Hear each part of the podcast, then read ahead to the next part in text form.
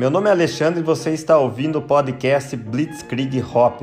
Nesse espaço, nós abordaremos o tema cerveja, de uma forma simples e fácil compreensão, desde as matérias-primas, processo de produção, como também cultura cervejeira, gastronomia, turismo, tudo relacionado à cerveja, algumas curiosidades, causos, só que de uma forma fácil e simples, que todo mundo possa compreender. Então é isso aí, pessoal. Fica ligado com a gente, dá seu retorno se você está gostando ou não do podcast, manda sua opinião, manda alguma sugestão de tema, dúvida que a gente vai tentar sempre estar tá respondendo aqui nesse espaço. Blitzkrieg Hopping.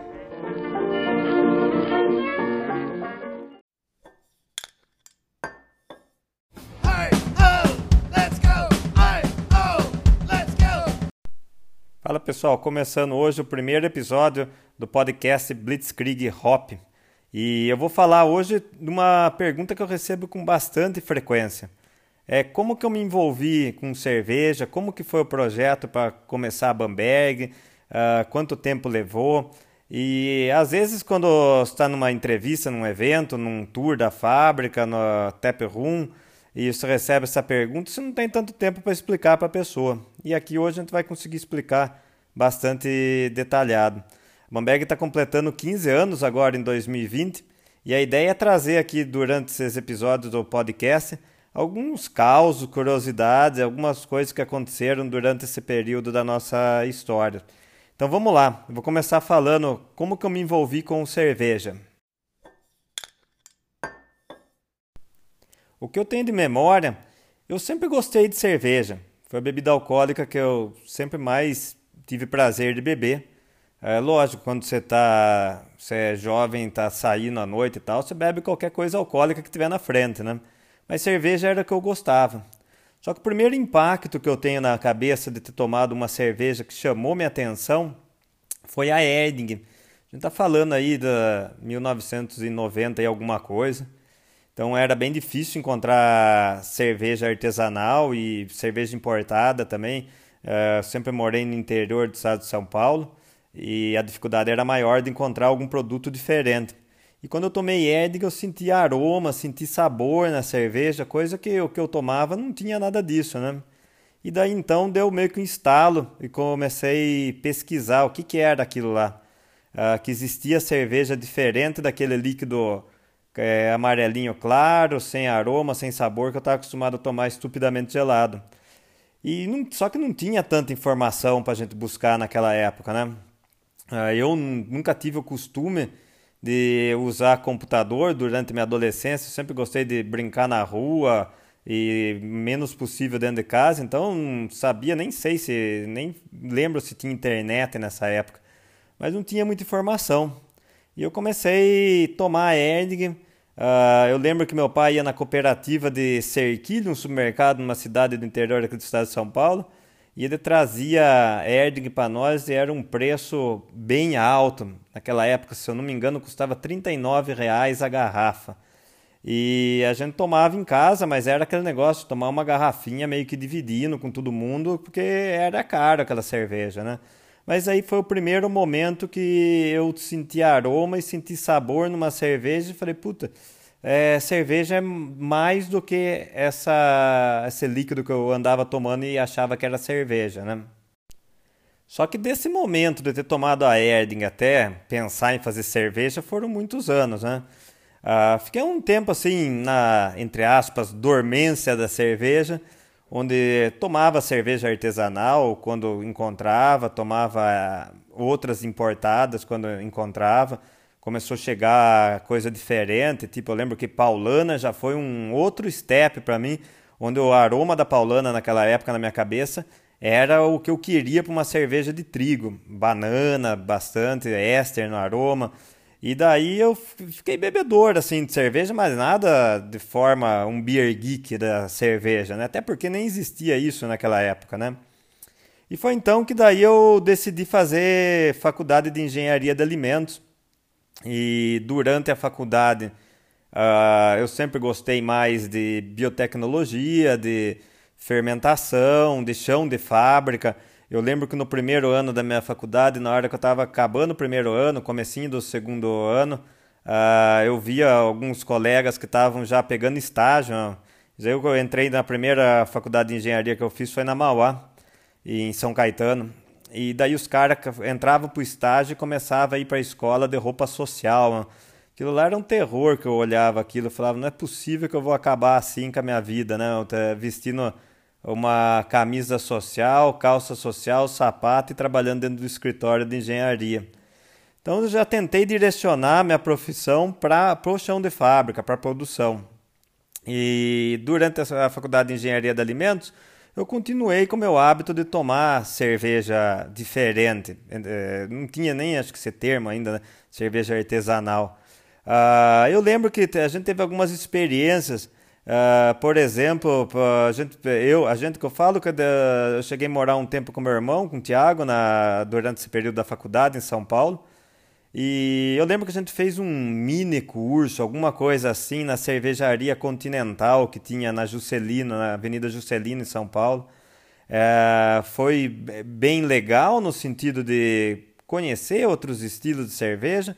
Uh, por outro lado, de informação foi muito pobre, muitas informações erradas, era meio que uma coisa assim voltada para pegar grana do turista que estivesse passando ali ou de interessado por cerveja. Então, mas a gente tomou alguma coisa diferente ali naquele dia.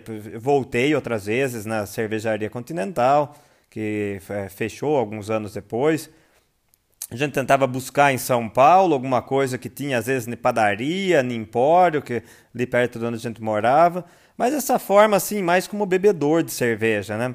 Eu lembro uma vez a gente foi passar um final de semana em Campos do Jordão só para fazer uma abraçagem na Baden-Baden. E era uma abraçagem que eles tinham lá caseira, umas panelinhas caseiras assim meio automatizadas, então se fazia, depois de um mês você podia ir lá buscar sua cerveja. E a gente passou o dia ali, fizemos uma cervejinha tal, fizemos nada, quem fez na verdade foi a pessoa deles lá, que devia ser algum prático cervejeiro, nem lembro o nome de quem estava com nós aquele dia. Mas chegou a sair depois, fomos buscar, tomamos cerveja, ela ficou, a gente lembra, gostosa, né? Daquele jeito, né? Quando você faz sua cerveja, sempre é gostosa, né? Então, o meu envolvimento com cerveja era meio que assim, como um hobby. Nunca imaginei que ia ter, ia virar minha profissão ser cervejeiro. E durante o período da faculdade eu fui uh, estudando mais a parte técnica da cerveja. E eu via, que eu achava muito legal, eu via que o que eu aprendia na sala de aula, eu conseguia imaginar alguma coisa na prática da vida cervejeira. Uh, eu acho que é sempre difícil quando está aprendendo alguma coisa na sala de aula, tipo aula de operações unitárias, é, ou microbiologia mesmo. Sabe? Puta, mas será que eu vou usar isso? E na hora que você consegue enxergar que sim, você pode usar isso profissionalmente, por isso que está na faculdade, né? Uh, você acaba gostando mais do que está aprendendo.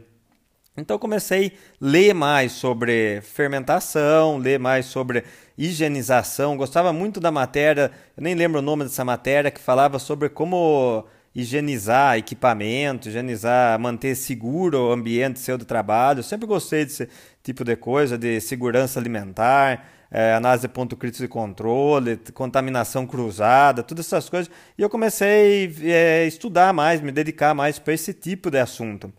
Uh, mas mesmo assim não passava por minha cabeça que eu ia me tornar um cervejeiro e muito menos que eu ia ter a minha própria cervejaria. Era mesmo como um hobby. Uh, naquela época já chegava alguma coisa de Eisenman aqui no estado de São Paulo, então tinha acesso a Eisenman. Uh, já tinha alguma outra coisa artesanal, como Colorado, Dado Beer tinha um brewpub em São Paulo. Uh, depois eu cheguei a sair de São Paulo, fiz três anos na Mauá e depois eu fui terminar a faculdade na Unimed, Unimep. Eu sempre falo Unimed, confundo com plano de saúde. na Uni, Unimep, Universidade Metodista de Piracicaba, e eu fui terminar lá. Uh, só porque ficava mais próximo da casa da, da minha família, Laranjal Paulista, que é uma cidade que fica a 60 quilômetros de Piracicaba. E lá em Piracicaba eu tive contato daí com a Cevada Pura, que era uma cervejaria que já existia lá. Conheci o Carlão e o Alexandre, que são os donos. Uh, comecei a frequentar bastante a Cevada Pura. uh, ver o processo deles, comprar, consumir a cerveja deles. Então, meu envolvimento com cerveja na hora que eu mudei para Piracicaba aumentou. Quando eu saí de São Paulo, eu achei que ia ser mais difícil no interior encontrar cerveja artesanal. E não, lá em Piracicaba eu consegui encontrar, tanto no supermercado, algumas marcas nacionais importadas, mas principalmente ver enxergar o que, que era uma cervejaria, presenciar o dia a dia da cevada pura, uh, encher o saco deles com pergunta uh, e conseguir ter uma noção do que, que era o trabalho cervejeiro. Mas ainda nesse momento, uh, ah, para mim, continuava sendo, não, não, não digo um hobby, até pensava que ah, pode ser, né? Quem sabe eu trabalho com cerveja, pode, podia ser uma opção. Mas não que eu falasse, puta merda, eu vou trabalhar com cerveja. Uh, foi então que daí um fato muito importante aconteceu, que talvez é, seja o fato mais importante da história da Bamberg. Durante esse período meu em Piracicaba, estudando uh, e morando lá, uh, já, Naina já morava lá em Piracicaba e ela fazia é, biologia, faculdade de biologia. Estava uh, já trabalhando num laboratório de, de biologia, de energia nuclear lá de Piracicaba. E ela recebeu uma proposta para fazer doutorado na Inglaterra. E daí não tinha como recusar uma proposta dessa, né? Foi então que ela pegou e foi embora para fazer esse doutorado na Inglaterra. Eu acho que uns 15 dias, uma semana depois, eu fui também. Não estava programado para eu ir com ela para a Inglaterra. Ah, eu estava fazendo faculdade, ela foi lá para trabalhar. E só que daí a gente não tinha experiência nenhuma com outros países. Não tinha assim, imagine, eh, dois caipirão de laranjal, ah, ela vai para Inglaterra e ela começou a ter bastante dificuldade lá tal. E eu acabei indo junto com ela também, não só para questão da, de ficar junto com ela, mas uh, eu vi também como uma oportunidade. Eu não falava inglês naquela época. Eu vi como uma oportunidade e fazia muito falta para mim uh, ler inglês, principalmente material científico, essas coisas. Né? E daí eu fui para lá para tentar estudar também, aprender um pouco a língua. E foi então que lá na Inglaterra Uh, eu me deparei num supermercado na pequena cidade de 10 habitantes que a gente morava, que ficava no estado do Kent, a 50 quilômetros sudeste, mais ou menos, de Londres, sul de Londres. Uh, a cidade chamava Gillingham, se eu não me engano, alguma coisa assim. Uh, eu me deparei com uma gôndola do supermercado que tinha uma quantidade tremenda de rótulos, 50, 60 rótulos. Cerveja inglesa, cerveja importada, eu não imaginava que existia isso. E daí eu comecei a é, beber mais cervejas de estilos diferentes. A gente morava uh, no estado do Kent, uh, onde tem uma grande produção de lúpulo inglês. Então a gente chegou a visitar algumas fazendas de lúpulo. Uh, a gente começou. eu com, consegui comprar livros sobre cerveja. Eu tenho um livro gigante de mais de mil páginas aqui que eu comprei. Um livro Uh, não é tão, um livro tão técnico quanto do VL, da VLB, aquele amarelo que todo mundo conhece, do Kunze da VLB, todo mundo conhece que eu falo, quem trabalha com cerveja, né? Mas já era um livro técnico, comecei a é, ter acesso a mais informação. Comecei também a usar computador, internet, já que a gente não tinha celular, não tinha nada. Então, para a gente ir visitar algum lugar ou para fazer bastante coisa, a gente ia para a biblioteca municipal da cidade acessava computador, então aí comecei a ter familiaridade com internet, com busca na internet, com, com computador, coisa que é, quando eu estava aqui no Brasil eu odiava isso daí, é, de mexer com computador. Uh, e daí a gente começou, chegamos a visitar a London Pride, a Fuller's, que fica em Londres, mas mesmo assim se for ver, a gente não conseguiu aproveitar bastante porque a grana era bem curta. Eu fui com o dinheiro bastante contado, ela recebia um salário, mas também era aquele salário de bolsa científica. E a gente eh, tinha uma vida lá de alugar quarto, eh, compra, uma vida cotidiana de qualquer pessoa que de qualquer país, né? E a gente tinha que economizar grana, né? Não dá para ficar gastando, não é? A gente não levava a vida que a gente faz hoje quando sai viajar, que é só voltado para cerveja, né? Tinha o dia a dia da, da cidade também onde a gente morava. Uh, mas principalmente o que foi muito importante para mim, essa, essa passagem pela Inglaterra, foi que eu consegui aprender inglês. Uh, aprender a ler foi a, a, principal coisa, que quando eu voltei isso foi muito importante para mim. E também aprender a falar, não só a falar, mas principalmente não ter vergonha de falar de forma errada.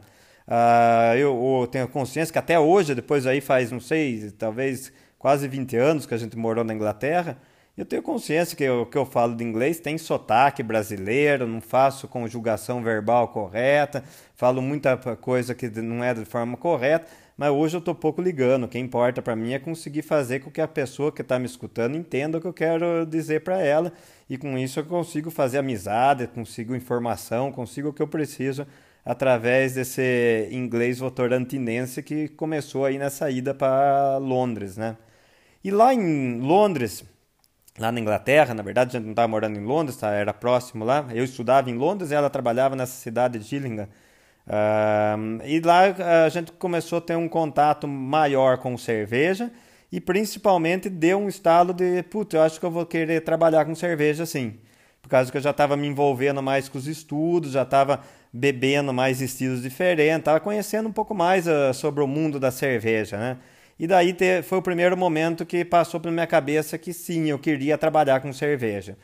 E daí, quando nós voltamos para o Brasil, eu voltei para a minha faculdade, para acabar a faculdade de engenharia de alimentos, que para ir para lá eu tranquei. No último ano de faculdade eu tranquei para ir para Inglaterra.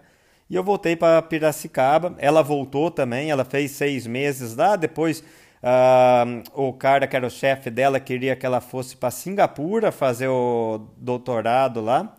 Uh, e daí ela optou por não ir para Singapura e voltou e fez o doutorado dela aqui no Brasil.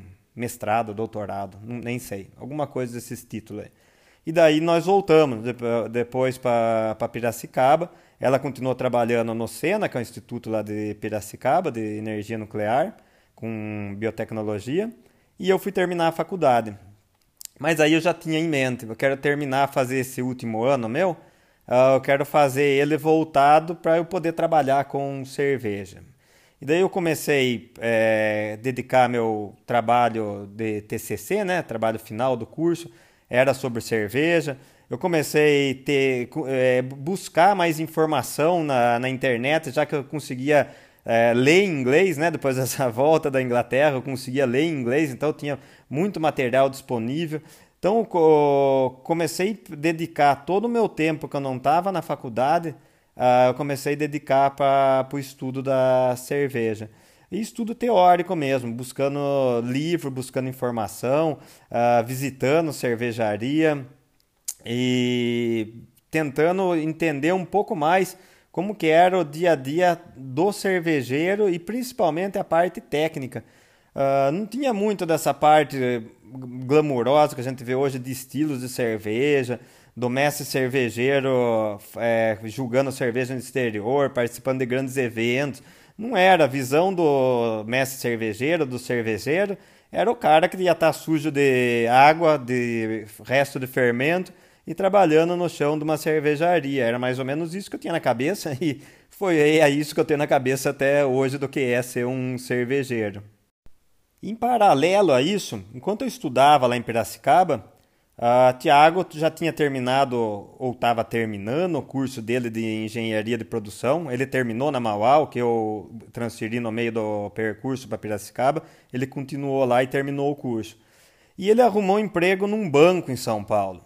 Uh, teve uma época, nem sei se hoje ainda acontece isso, mas os bancos estavam contratando muito engenheiro para trabalhar na área interna, nem sei o que, que ele fazia direito lá. Mas ele trabalhou num banco que era um banco voltado para a internet, para não tinha agências. Aí falando a, no começo dos anos 2000, era uma novidade isso, né?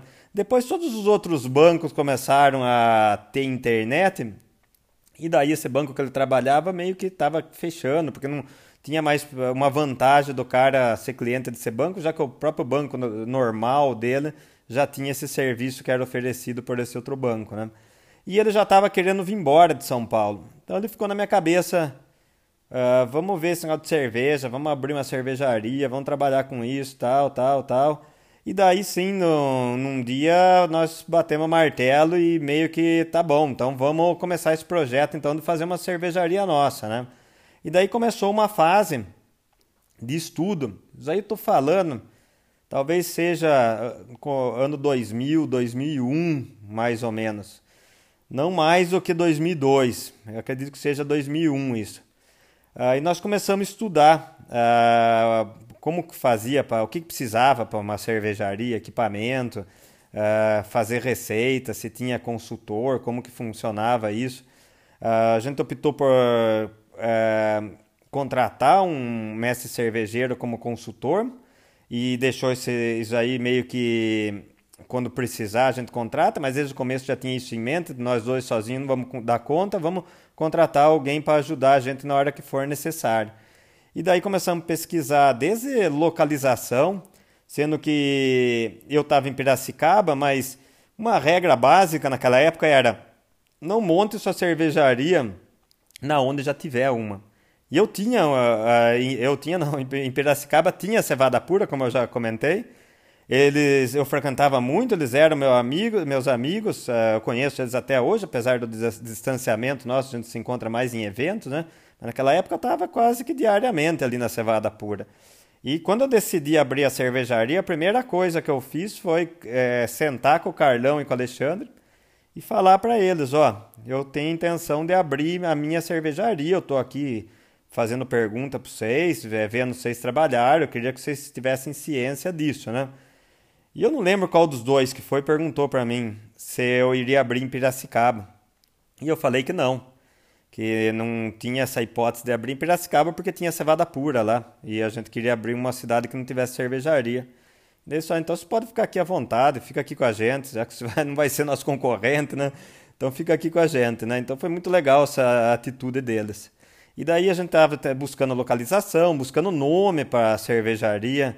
Uh, eu fiz um, uma lista de. Tinha meio que. Tinha nome de, cidade, de cervejaria, tinha que ser é, algum nome alemão. De, se fosse de cidade alemã, melhor ainda, né? E daí eu listei algumas coisas de nome alemão, nome de cidade e tal. E daí na hora que eu vi, coloquei por ordem alfabética tudo que tinha. E logo no B tava um negócio de Bamberg. E daí eu peguei, fui pesquisar e vi que esse, é a história da cerveja na cidade é uma palavra fácil para falar em português. E daí já o nome já foi chegando, pra, ah, pode ser Bamberg. Ah, começamos a é, ver localização e daí começamos por cidades grandes, né? Então falando, pô, o que, que tem de cidade grande aqui perto de nós, no estado de São Paulo? E daí logo já vimos Sorocaba, tinha a opção de Campinas também, mas ah, a gente falou, pô, Sorocaba é legal, que está uma hora de São Paulo, uma hora de Campinas fica perto também da nossa cidade, da cidade onde está a nossa família. Então já foi meio que é, fechando as estratégias, né? Bom, cidade escolhida, nome, nome escolhido. Vamos então para a parte de equipamento. Daí contratamos o Matias Reino, que é um consultor, mestre cervejeiro. Uh, e daí ele ajudou a gente a dimensionar equipamento, escolher, escolher equipamento. Uh, nós chegamos a visitar a Beerland, eles tinham acabado de abrir em Blumenau e fomos visitar eles porque eles tinham um equipamento muito próximo do que a gente estava querendo comprar. E foi muito legal o que eu vi aquele dia lá na Beerland.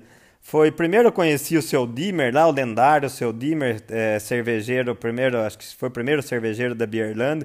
Muitos do meio conhecem ele. Uh, e daí lá eu vi no, um monte de gente batendo na porta deles, né? era uma fila sem parar no naquele dia que a gente passou lá, não parava de chegar a gente. Era um dia durante a semana normal, acredito eu. Uh, com garrafa PET de refrigerante vazia e os caras iam lá para encher na como fosse chopp, né? O que hoje a gente chama de growler isso daí, né?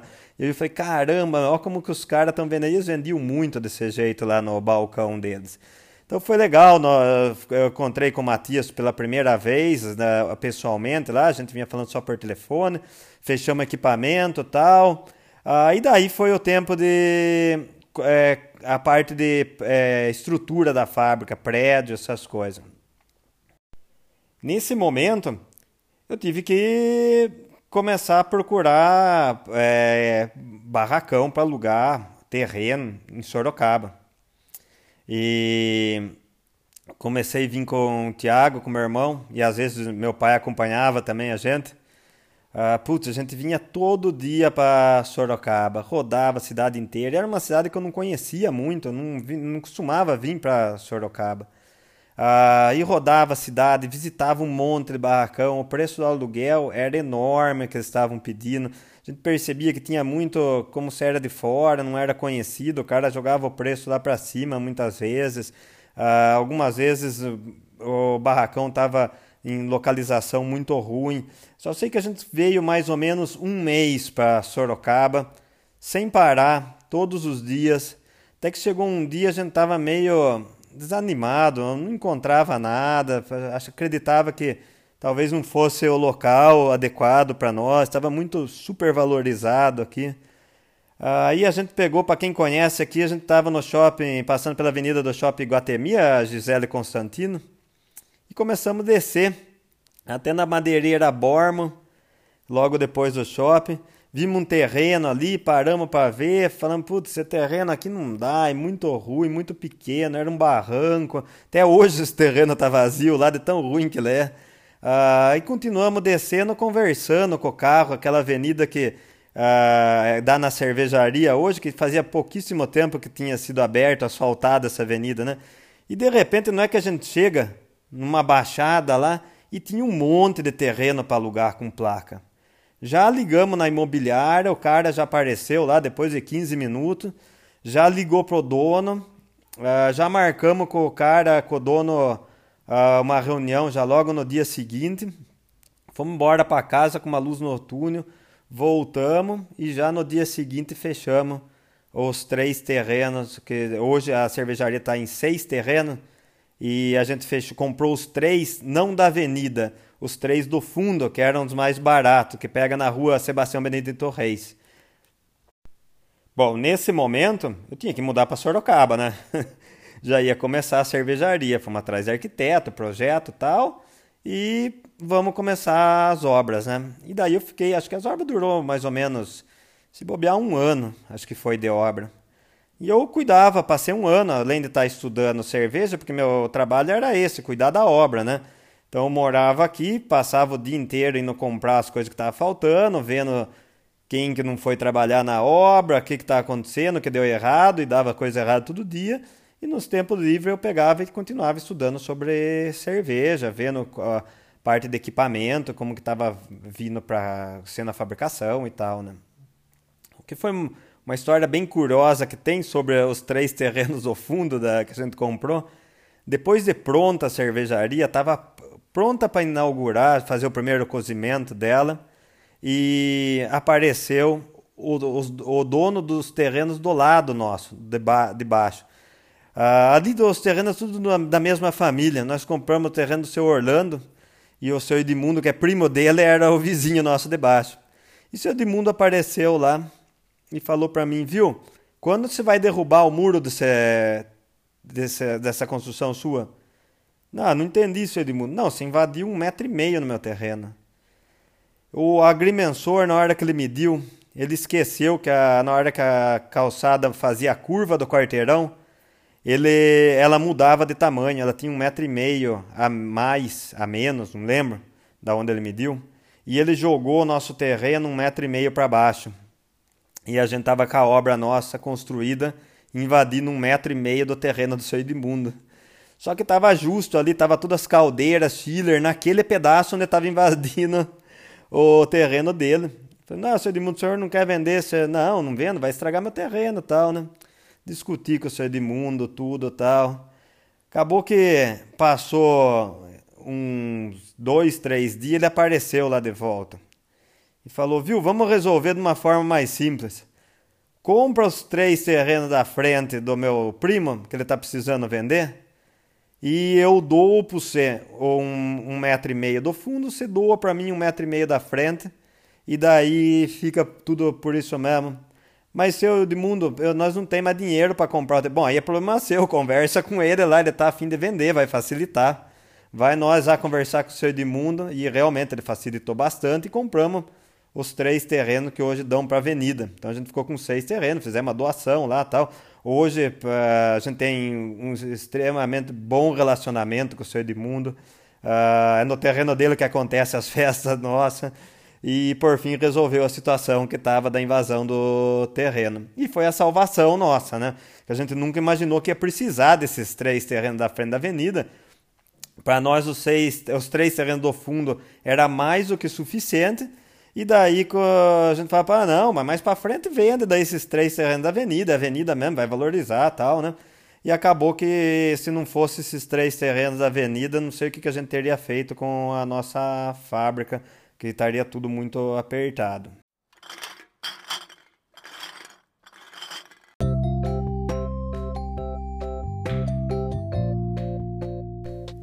Bom, durante esse período da obra, eu achava que teria sido o período mais difícil da minha vida como cervejeiro, né? Que nem tinha começado.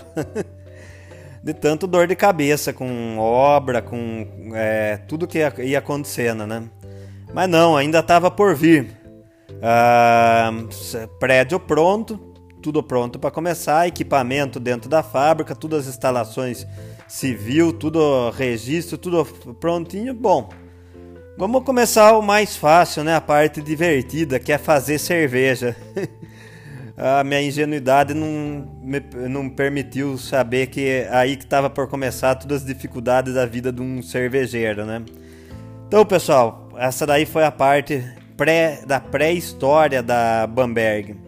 Ah, eu já me alonguei bastante, espero que vocês tenham tido paciência de escutar até aqui. Obrigado por terem escutado. É, mandem para mim é, o que, que, vocês estão achando legal, o que, que precisa melhorar, o que, que tá bom, o que, que tá ruim. Mande tema, mande pergunta que vocês tiverem dúvida, eu vou tentar responder e o que algumas perguntas podem até virar algum tema de, um, de algum podcast. Então ajude eu ir fazendo também esses episódios do podcast, que não vai ficar só de história de, da, da, da Bamberg, uh, vai ficar também como alguma coisa técnica, gastronômica, cultural, tudo que for relacionado à cerveja. Então é isso. A pré-história da Bamberg está contada. No próximo episódio eu vou contar como que foi o nosso primeiro cozimento de cerveja e como que foi o nosso primeiros seis meses de Bamberg. Que daí sim estava o grande desafio para nós fazer o avião decolar do chão. Um Boeing carregado e com pouca gasolina. Como que nós ia fazer para decolar esse Boeing? É isso aí, pessoal. Obrigado por terem ficado até aqui. Eu volto em breve com o próximo episódio do Blitzkrieg Hop.